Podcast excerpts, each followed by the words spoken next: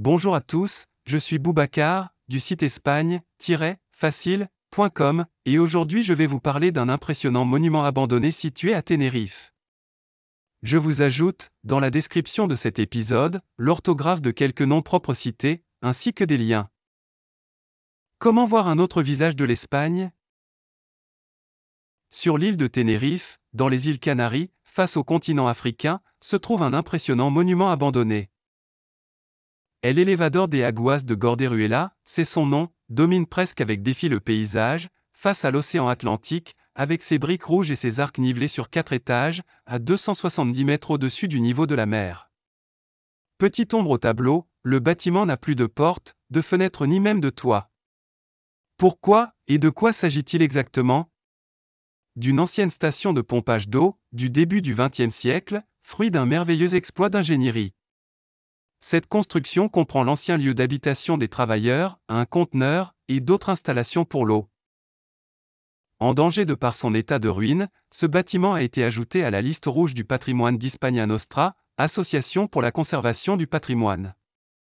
Je vous suggère donc d'aller admirer cet édifice tant qu'il tient encore debout car si rien n'est fait, il est menacé de disparaître dans les eaux, un jour de mer agitée et de grands vents. Où découvrir ce vestige abandonné? Il vous faudra aller sur l'île de Tenerife, à Los Realeros, un espace où le paysage est protégé et où vous pourrez d'ailleurs aussi vous enthousiasmer devant une faune et une flore locales, palmiers, dragonniers qui sont des arbres typiques, etc. Profitez-en aussi pour découvrir aux alentours le Mirador del Lancé, où se trouve la sculpture Mansé Bentor, à l'effigie de Bentor, chef aborigène de l'île de Tenerife, qui se jeta du précipice pour éviter de se rendre aux mains des Espagnols lors de la conquête de l'île, au XVe siècle. Découvrez aussi le Mirador de la Corona, le Mirador de San Fernando et le Petit Fort de San Fernando, du XVIIIe siècle. À voir également la Playa del Socorro, l'église Santiago Apostol, celle de Nuestra Señora del Carmen, celle de la Concepción, l'Hacienda de Castro, du XVIe siècle, et l'ermitage de San Pedro.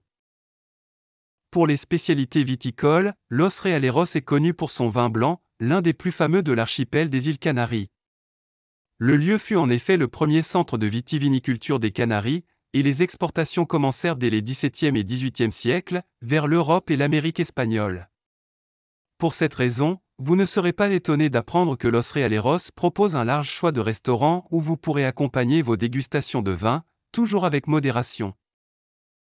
Voilà, c'était Boubacar pour le site espagne-facile.com. À bientôt.